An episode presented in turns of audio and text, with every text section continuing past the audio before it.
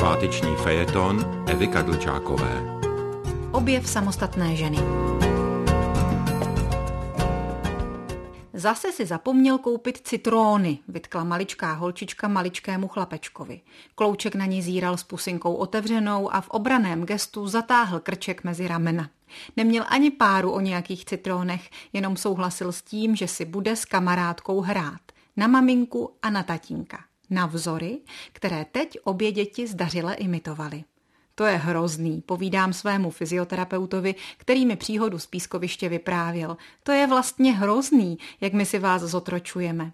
A jeli jsme se nahlas uvažovat nad tím, proč to ženy dělají, jak to vnímají muži a jaké to celé může mít důsledky. Já třeba, říká on, jsem si už zvykl, že neuniknu společným nákupům a že na nich hraju stafáž. Ostatní chlapi zrovna tak. Máme za úkol tlačit košík, vydržet to dlouhé desítky minut, pak nákup zaplatit, odtáhnout do auta a vynést z auta. Jasně, já na to. Není nic špatného na tom, že po vás vaše žena chce fyzický výkon, na který by sama nestačila, ale problematické je to čekání. Sama pozoruju v sámoškách muže, jak se opírají o vozík, pomalu ho posunují a jejich partnerka mezi tím poletuje od regálu k regálu, dlouze a nahlas zvažuje, co si Pepo uvaříme a v nejhorším případě nutí muže studovat s ní etikety s nutričními hodnotami. To, když vidím chlapa dělat, v mých očích ho to degraduje. To už může rovnou nosit cíťovku a luxovat v trenýrkách. Deklamuju. Váš muž nikdy neluxoval v trenýrkách? Ptá se terapeut s úsměvem. Ale ano, přiznávám, taky jsem potřebovala pomoct. Ale on, jak dorazil domů, sám se hned do těch trenýrek odsvlík. A mně se to nikdy nelíbilo, to mi věřte. Partneři by si měli zachovat důstojný role. Zatímco mi ošahává bolavé koleno, líčím mu, jaký pohled se mi naskýtá od kávového stolku u nás na balkóně. Pěší zóna, mladé páry s malými dětmi. On tlačí kočárek, ona zlehka hopká vedle. Mělo by mi to přinášet radost, to štěstí ostatních. Já místo toho lamentuju. Ty bys měla holka jít s miminem k řece a jeho bys měla huso nechat jít na fotbal. Jsem divná? Nejste, ale jste výjimka. Muži potřebují prostor, jenže jak se ožení, často se stane, že se ho postupně vzdávají, až ho úplně ztratí a ani neví jak, odpovídá mi fyzioterapeut.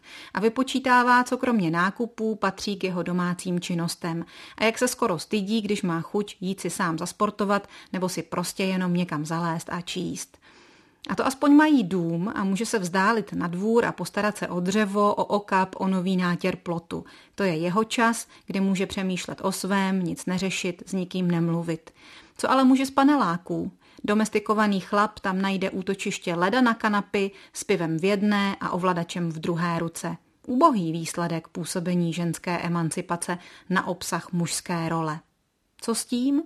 Vídám nové rodinné modely, kde se oba snaží nejít svým dětem špatným příkladem, pečovat o ně nerozlučně, neválet se po kanapích a netlačit spolu kočárek. Nýbrž ovázat mladého otce mateřským šátkem a strčit mu do něj kojence.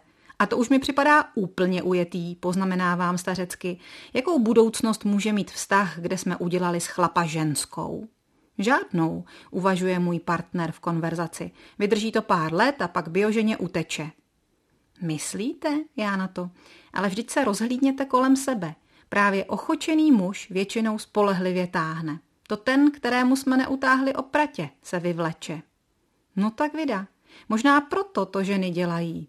To je objev.